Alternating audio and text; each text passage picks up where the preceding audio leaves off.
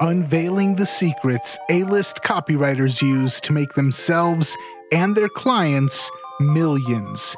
This is the Copywriters Podcast with your host, the world's greatest copywriting coach, David Garfinkel. Welcome back to the Copywriters Podcast with your host, the world's greatest copywriting coach, David Garfinkel. David, how are you doing today? I'm doing great, Nathan. How about you?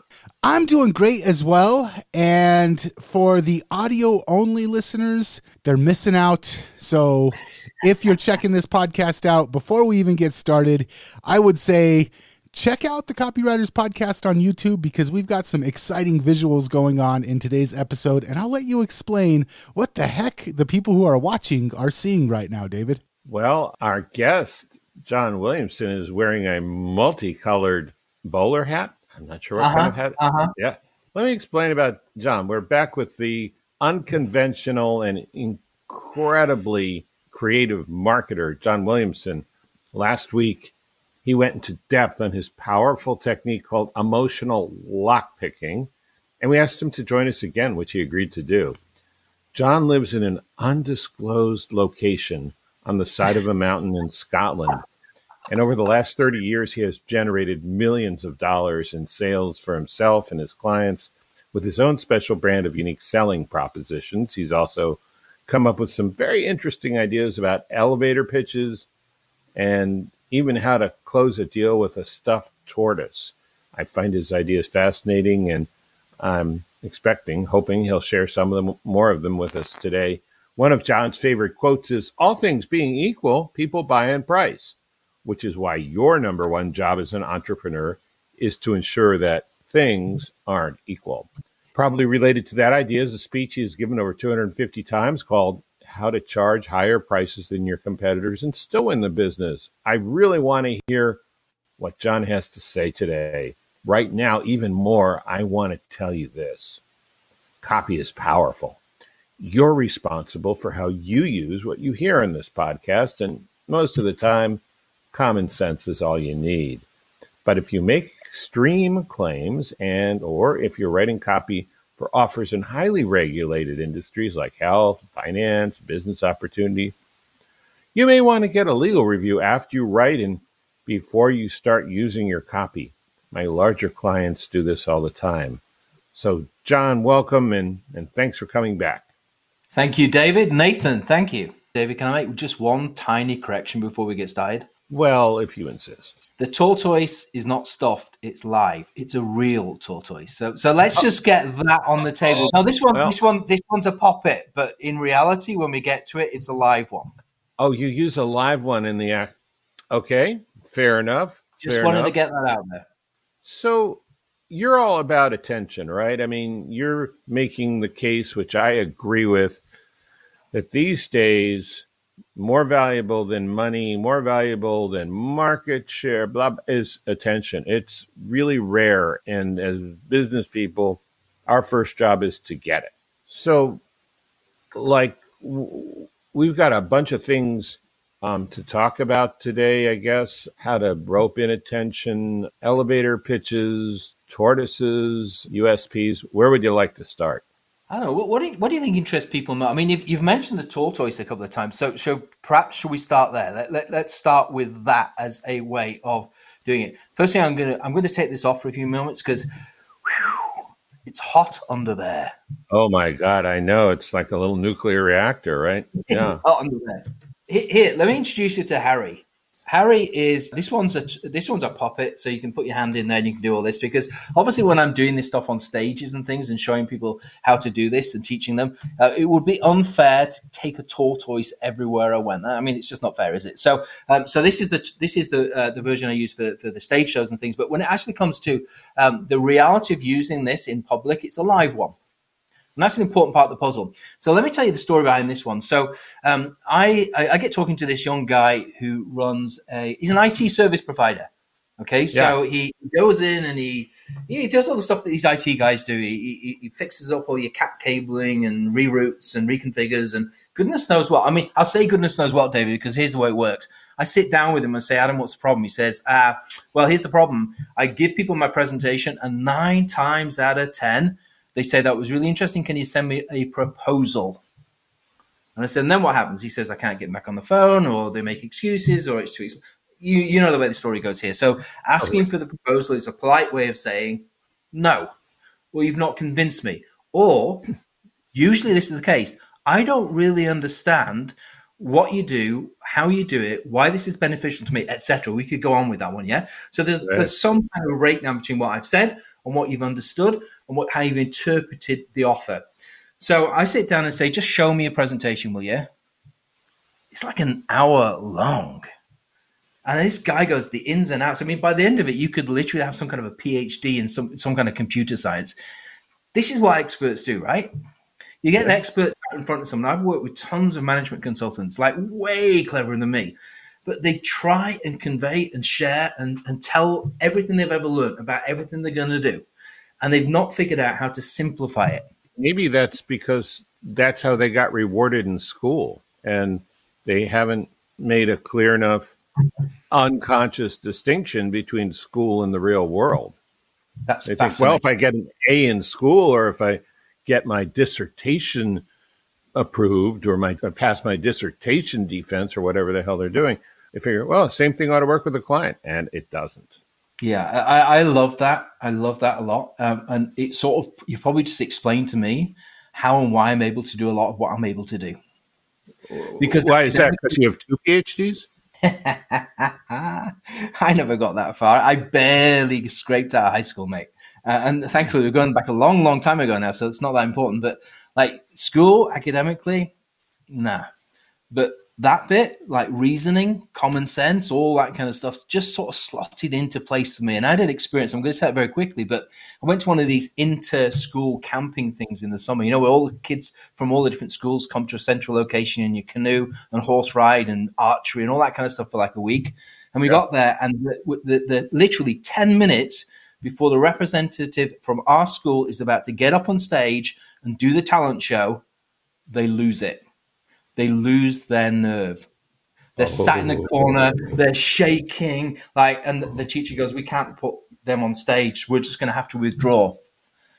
And something inside of me, David said, "Put your hand up and say I'll do it." So I put my hand up and said, "I'll do it."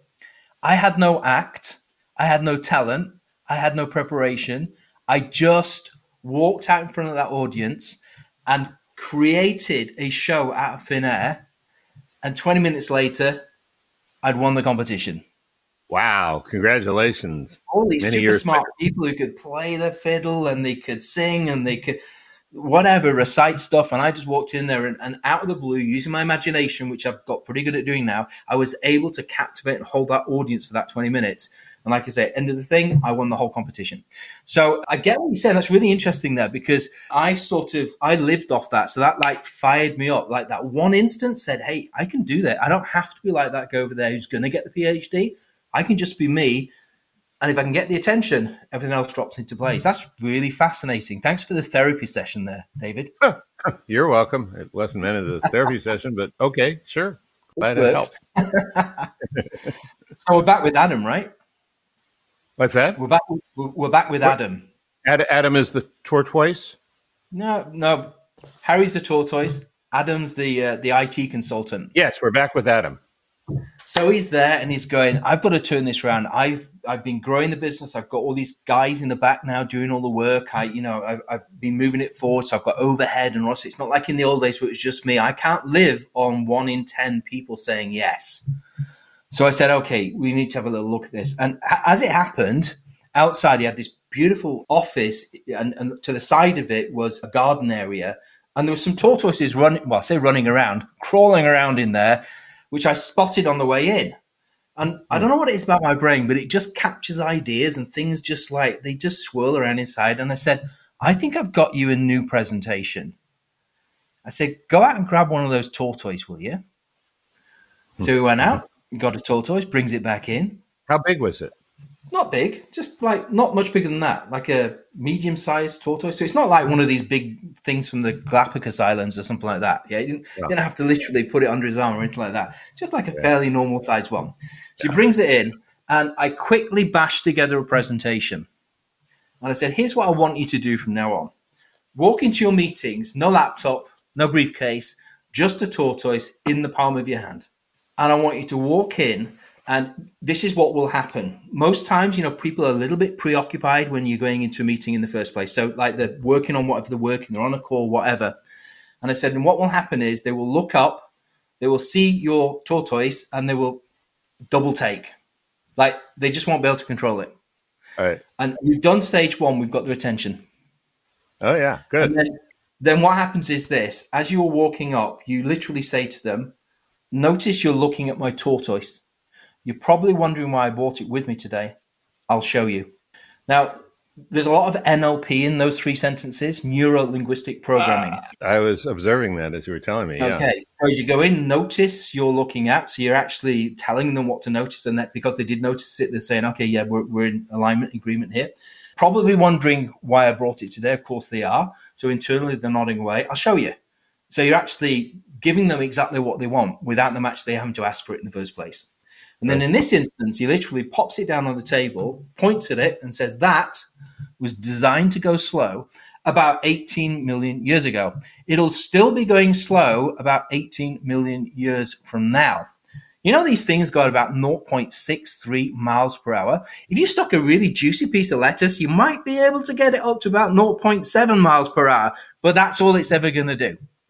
Computers were not designed to go slow, they were designed to go fast. If you've got slow computers in this business, I can get them racing like a greyhound. Whoa. That's it, the whole presentation. How long did that take? Like about a minute? Uh, yeah, I guess. Maybe. So we go from an hour to a minute with people saying to him, We've got that problem.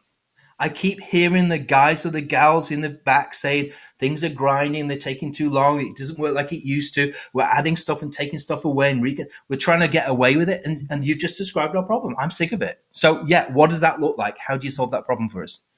Now, the service he offered before was exactly the same as the service today. But he went from an hour's worth of, hey, give us a proposal, let's think about this, because he was talking about Cat5 cabling and blah, blah, blah, etc giving them an emotionalized understanding of the problem, which they could instantly relate to and say, yes, please. And so his business went like that. The funniest part is his own accountant, who he'd had for years and years. And I said, Have you ever, ever been able to get your accountant to, to buy your services? He went, No. Have you presented? He says, Yeah, I presented all the time. I mean, obviously, I pay him money. He should pay me money. I said, Damn right. So I said, Go back to him with the tortoise and did it. He went back. You know what the guy said? What? Why did you never explain it like that before? Now hmm. I know what you do. Picked up a client. There are so many lessons in that because I've always found that accountants, engineers, and lawyers are the most difficult people to sell. Now, I know you haven't. I know that you've done very well with accountants, but then I've, it was only last week that I used a patented John Williamson method, you know, with the cowbell in, in the first place. So things could change. But no, I, I love that story. You know, I'm wondering if, if we could change directions. It's not even, we had talked about this, but it's not even in the agenda. You had talked about, this is in a pre meeting, not on the podcast. You had talked about persuasion and, you know, NLP and things like that. And one point you made to me is you've got to go out and try these things and practice them and repeat them yeah. for them to work.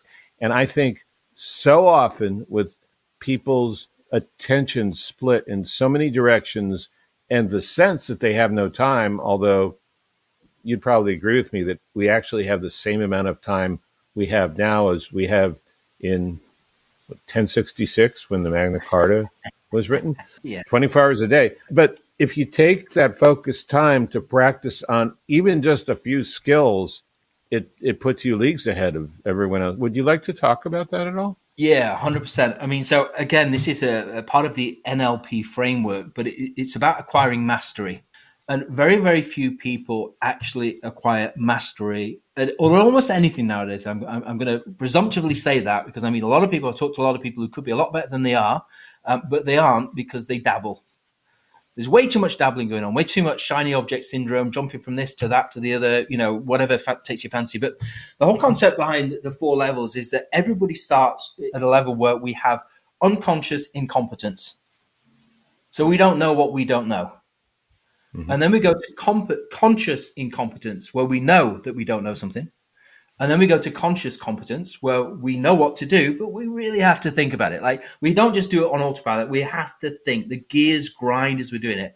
And eventually you get to unconscious competence, where you don't know what you're doing, you just do it. So driving a car is a classic example. The very first time you ever sit in the car to drive it, you miss out next to your dad for like 20 years, right? And you go, hmm. that's easy. You get in the car and instantly within about two minutes you go i have uncon sorry i have unconscious income i don't know what I, I can't do this within a minute you've got conscious incompetence you know what you can't do it's really difficult to do the stick and the, the, the paddles and i don't drive at the moment so to do all that kind of stuff together practice several weeks later you've got conscious competence you can drive the car, but it's not natural. You have to think about it. You still stall it every so often. The guy next to you keeps saying, "No, look in your mirror again." You didn't do. You know, you still have to grind away and think about all those things you have to do. And then eventually, one day, with enough practice and hopefully you pass your test, you get to the point where you're driving down the road one day across town. You've done 20 minutes. You've gone through three sets of stoplights. You can't remember a thing about it, and you've arrived at your destination because you've then got to that unconscious competence level. Does that make sense? oh, yeah. so the concept with the stuff I teach people is this that uh, all this NLP frameworks, whether we're doing unique selling propositions, whether we're doing stuff like the emotional lock picking, whether we're doing, I mean, emotional lock picking, man, I grinded to get good at that. Like, I didn't just sit down in front of a couple of people and have random conversations and get good at it. The reason why I can get six, just speak to six existing best customers now to figure out dramatically what that that headline, that that's me statement is going to be, is because I've done it hundreds, if not thousands of times. And I've navigated my way through it. I've gained the competence of being able to, whoever's on that call, get rapport with them really, really quickly and, and listen, like properly listen between the words about what's actually going on. And so something like this, let me give you an example. I can teach some somebody something like this, whether it's the the apples presentation I do, whether it's the bowler hat presentation, I've got a whole bunch of bowler hats. So I teach loads of different presentations. If I just show it somebody today, by the end of the session, they've probably got conscious competence. Like, you know, they can do it, but their body language isn't quite right. The tone of voice is a bit hesitant. That they're not too sure of the words. Like I can just do those three sentences now, just like that. I can drop purposely like it's notice i it's not do do you notice did you notice it's notice you're looking at the so it takes a bit of effort to say that but you have to get into that flow where you can just do it at any given moment in time so it takes practice so when i give something like this to someone what i do is i use the old army trick which apparently the us army back in the day if somebody wanted to join the parachute regiment they would put them in a plane fly them up chuck them out they get to the ground, they put them in a plane, they take them up, they chuck them out. They do that six times, quick succession. Didn't matter how successful. If the first one was like, yeah, that's really cool, I can do that forever. They went, no, you're going to do it six times. And that guy that was like shaking like a leaf when he hit the ground, they put him back in and make him do it six times in a row, super fast, to break through that thing of, of is this going to be safe and painless and all that kind of thing. And so I'm a big believer in something called immersion training. So mm. whenever I'm working with somebody or whether we're doing something, we really immerse them in it, give them one thing to practice, one thing to do repeatedly over and over again until they reach that conscious, uh, sorry, unconscious competence stage. Did I overcook that? Is this gone like PhD on everyone? No, this is great. And, you know, this is, if you think about back to the Karate Kid and, you know, Daniel's painting the fence, but also in the actual not in the movies, but in real martial arts, they will just have you drill on one skill, one skill, one skill, one skill. And then they'll have you drill on a second skill, a second skill, a second skill. And then they'll have you drill on both skills, both skills. And, you know, it goes against so many things people want, think, need, believe. But the people who get good, the people who are on the path of mastery, do exactly what yeah. you say. All right, let, us get into some juicy stuff. But uh, thank you. We've never really talked uh, talked about this quite this way. I mean, we have Nathan. We've talked about mastery and things like this, but I love the way John presents it. It's so much better. So tell us about USPs. okay, cool. So now you're on my thing, right? USPs. I mean, this is where I started. This is where David, you know, we're of a similar age. So, like in the 80s, 90s, every client you ever sat down with, USP. I mean, that's what we talked about. There were no other shiny bells and whistles. It was like, we got to get USP fixed. And people sit there, what's a USP? Unique selling proposition. Okay. And I know people have tried to mess with that, but you know, framework wise, unique selling proposition still works. And so I decided because I've got a bit of marketing OCD and I love mastery. I was going to do nothing but USPs. Like, I don't care why they rang me up. I don't care why, what they wanted to talk about. The problem was the nail and the hammer was USPs, and that was the end of it. And so I would go in and do nothing but USPs. And over a period of time, I started to develop frameworks because USPs are difficult. Like, let's all put our hands up. They're not the easiest thing in the world to do. Otherwise, everybody just do it. Like they, they just go, yeah, okay, I can knock one of those out, and off you go.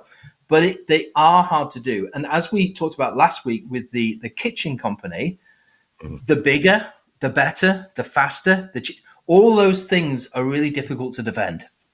Like the kitchen company, we got the biggest showroom in the world, and they ended up just being the showroom for all the other kitchen companies, and still not getting the business.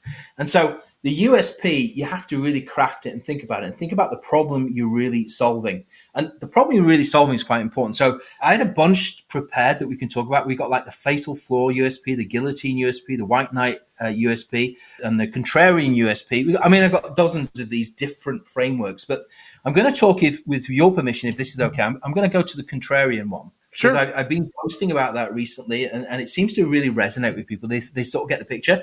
And I think, given the amount of time we probably haven't got left, it's probably the quickest one I can do. So I get a phone call from this this guy runs a hotel. He's got a big hotel, and he, he goes to one of my seminars on USP, and he comes up to me afterwards and um, basically, cut long story short, can you help me? I'm in trouble. So I go to see him and his wife in this hotel, and they're in trouble. Like there's a recession on. It's in a, a vacation resort. Like there are literally a thousand other hotels. Like times are dire. Like the bank is literally been knocking on the front door and saying, "We want the keys back or the money." Like, you know, it got to that point. So prices are coming down, occupancy rates aren't there. It's a shambolic mess. And on top of that, the guy's getting grumpier and grumpier and grumpier. Mm-hmm. And laughingly, you know what their USP had been? No. The friendliest hotel in town. uh, yeah, like maybe not, huh?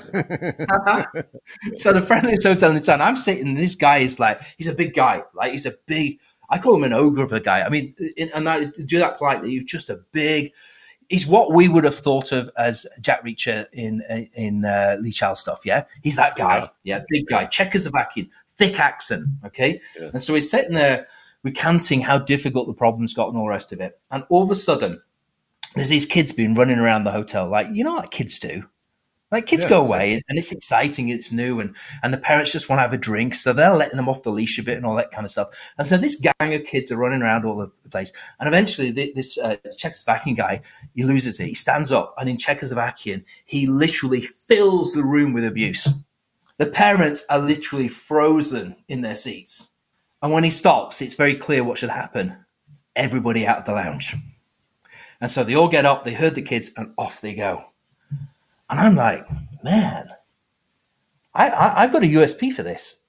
I mean, I've got a USP for that. I've got a USP for somebody who's having problems like that. Yeah. And so I've got to the point now where I can look at a situation and quickly go through the list and go, oh, okay, that one will probably fit over here because in this instance, his personality and the situation that, that had arisen circumstantially because of the e- economic environment, etc. So I sat there and I went, I know what your USP is. So I got a pen and I'll do it on the blackboard just for dramatic effect. I wrote okay. on the piece of paper these three words No kids guaranteed. No kids guaranteed. I said that's the headline for your ads. In fact, no, not the headline. That's your entire ad from now on. No kids guaranteed. Hotel name and address, telephone number. He's like, "You crazy?" And I'm like, "Think about it." Anyway, long story short, I had to have several meetings with him to convince him that it was worth giving it a try. I dragged the accountants in. I sat down with the accountants and said, "You tell me what size of problem I need to solve here." But I'm not just going to do this and try and fill the hotel. I need to, you to tell me how much I need to sell each room at maximum occupancy for the rest of the season to get these people out of the doodah. So we sat down and we worked out the rate. The rate was, I can't remember what it, it was way above the competition. And I, I still remember this guy's face. It was like, this is crazy. And I said, what have we got to lose? You're losing everything. What have you got to yeah. lose? There are yeah. people like you and me who hate going into a hotel. When I'm going away for a bit of peace, I've got kids, like so. I've nothing against kids, but I make my kids behave. I'm very conscious of how they're impacting other people in the environment. But a lot of people aren't like that. And I said, yeah. so if somebody said to me, "No kids guaranteed in a hotel," man, I'm in. So I said, let's give it a try. So uh, we rang the newspaper. We gave them a copy for the ad. you know, like you got somebody at the other end in the other. They got the pen ready, like they're going to write it all down. And we went, no kids guaranteed. Yeah, what else? No, that's it. No kids guaranteed. Hang on a minute. I need to talk to somebody. Five minutes later, had a chat with legal. Don't think this is going to fly. I'm like, put legal on the phone. We literally spent over an hour on the phone getting that ad approved to run in the newspaper. They were like, whoa, like what's going to happen if we do that? That's a bit controversial. Yeah. Anyway, long story short, again, we run the ad. Guess what happens? The phones ring off the hook. Like the guy's ringing me saying, What have you done? I'm saying, What's the hmm. problem? He says, We can't do any work. The phones just don't stop ringing. And the phones rang and rang and rang and rang. And long story again, they filled out the hotel for the rest of the season. The best bit is this they got a cash offer on the hotel at the end of the season. They were able to go back into the bank with a big fat check and stick that in the account rather than handing the keys back. Mm, so that that's a classic example of like unique selling proposition. No kids guaranteed. It just works. It's super simple. And it's contrarian because, you know, I mean, at, at I don't know if it's at hotels or restaurants, there's always this little tagline kids eat free or you know or no yeah. extra charge for kids or so, so this this is very contrarian just one quick point in that because it might be relevant and interesting to people but the, the whole point with the usps is this and i've written about this the, the thing that's necessary is bravery like you have to be brave to go out on a limb like that. You have to be brave to be the one that says that kind of stuff. Yeah. The, the guy literally had people from a national newspaper camping on his door. He opens the front door to his hotel one morning and there's news reporters outside with cameras they're like outraged, and we're going to outrage you to the, you know, we had two local suppliers who who rang him and said, we're not going to supply you anymore. Like, listen, this, if you're going to go out on a limb, you're polarizing yourself. The very best USPs polarized. You're looking for people in the marketplace, going back to what we talked about last time, that will are and will prepared to pay more money than the average person. We're looking for those people. We're looking for how do we design our business to be more attractive to them, even though it alienates a lot of other people. Now, again, this is a one-off example, so I don't want people just running out there and going, "Hey, we can just cut and dry and do it," and all that. So there are processes to to go through to double check: Are we making the right decision here? Is it is on the right side of safety and all that kind of thing? But fundamentally, bravery. That's what it takes. That's awesome. So, in the intervening week, between our first podcast and this one, it seems like you've started one or two Facebook groups and you're having the same response as the Czech guy in the hotel. Is that you tell us about them? yeah. so we, we'd already decided to start Attention Bandits, a free Facebook group, uh, which is where, uh, you know, people can come and hang out with us. And we share all these stories from the last 30 years. I, I recount them, we dimensionalize them, we put posts up, we're doing Facebook Lives. So if anybody's interested in like getting attention in the marketplace and, and they really want to break away from the competitors and, and, and do something different. Uh, Attention Bandits is brilliant. And then we've got Attention Wizards, um, which is for people who really want to go deep. And, and the stuff we talked about last time with the emotional lockpicking, I mean, we can't teach emotional lockpicking to people. What we can do over a period of a year is we can teach them all the stepping stones we've used to develop that skill. So we can take them from unconscious, sorry, conscious incompetence. We can take them through that ladder of mastery by giving them all the things to practice and do, which will develop the brain in such a way that they can literally run a business out of six best customers. They can literally go, give me your six best customers, and I can build you a whole new revenue stream. I can take you on exponential growth or, or, or whatever the need is. So, attention bandits and attention wizards. Yeah, just forget Attention Wizards. That's by invite only. That, that's like when people have really got what we're about. So Attention Bandits, free Facebook group. Uh, super happy to have anybody who's got an interest in the stuff we've been sharing. Uh, come and come and join us for some more. I'm just going to say thank you so much for coming on. This has been a fantastic back to back episode run. And I really like the name Attention Wizards for unknown reasons. But uh, Jonathan, thank you so much for coming on. David, thank you for booking this. And Jonathan, if people want to find you, do you have a website or anywhere, or is just the Facebook group the best place yeah, to find you? RhodesWilliamson.com. R H O D E S Williamson.com. We can put, I guess, that in the show notes or something. But Attention Bandits is really the place to hang out with us. That, that's we, we spend a lot of time in there now and, and sharing a lot of stuff. So I'd say Attention Bandits. Awesome. Thank you. And if you want to catch more of this podcast, you can do that over at copywriterspodcast.com. Gentlemen, thank you for a fantastic two episodes. I appreciate it. I know the listeners appreciate it. And until next time, we will catch you later. Catch you later. Thank you, Nathan. David, thank you.